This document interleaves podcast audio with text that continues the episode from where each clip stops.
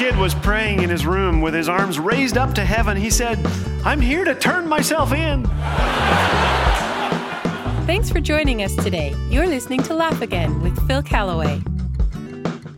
People, do you have some in your life? I hope you do. They add flavor and fun and laughter. But sometimes, well, I came to work today and discovered that someone, I think I know who, had put about 300 balloons in my office. Apparently, she and some friends had some extra time, so here I am. Of course, that's nothing compared to the guy who came home to find that someone had managed to sneak a live goat into his living room. Imagine standing there watching a goat eat your sofa cushion. I'm telling you, I would gather up my belongings and move to a cave in the Peruvian jungle.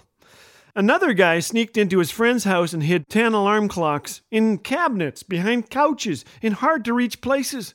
He set the first to go off at 2:30 a.m. with the rest ringing in 15-minute intervals. Imagine. I think he became a former friend, don't you? A four year old once prayed, and forgive us our trash baskets as we forgive those who put trash in our baskets.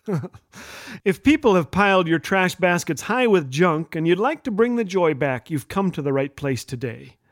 But how do we live with a grin when people around us keep turning that grin upside down? Several years ago, researchers asked nearly 10,000 U.S. residents, Would you say this is true or false? I've held grudges against people for years. The study showed that those who answered yes reported higher rates of heart disease and cardiac arrest, elevated blood pressure, stomach ulcers, arthritis, back problems, headaches, and chronic pain than those who were able to forgive. In other words, unforgiveness is toxic. If you are living with some hanging around your house, it could literally be killing you.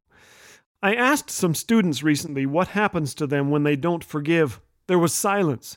Then the responses came I feel angry. I feel guilty. My joy is gone. I'm irritated real easily. I get headaches. I have no peace. I can't laugh. Many years ago, a man was bitten by a dog, which was later discovered to be rabid. The man was rushed to the hospital where tests revealed that he had contracted rabies. Now, at that time, medical science had no cure for rabies.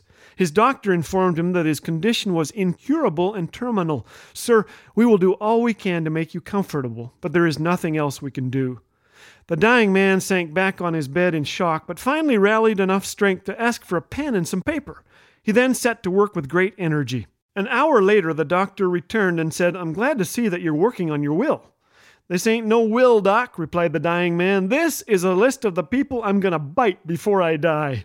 Ever felt that way? I hope not, but be honest. There's a little plaque hanging in our house that helps me in this area. It's not the kind of plaque the dentist takes care of, but one with a single Bible verse on it. It's from Psalm 103. Listen, God does not deal with us according to our sins. Wow.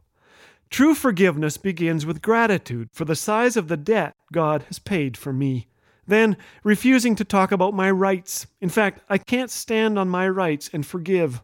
Then there are times we need to tell the guilty party what they've done, to speak the truth in love, to put the ball in their court without biting them, and tell them they are forgiven. Remember, it is God's strength alone in us that gives us the supernatural power to extend the same forgiveness to others that God has shown us. Let's refuse to allow unforgiveness to steal our health, or our sanity, or our laughter for one more day. And now, I think I'll call my daughter and forgive her for putting all these balloons in my office.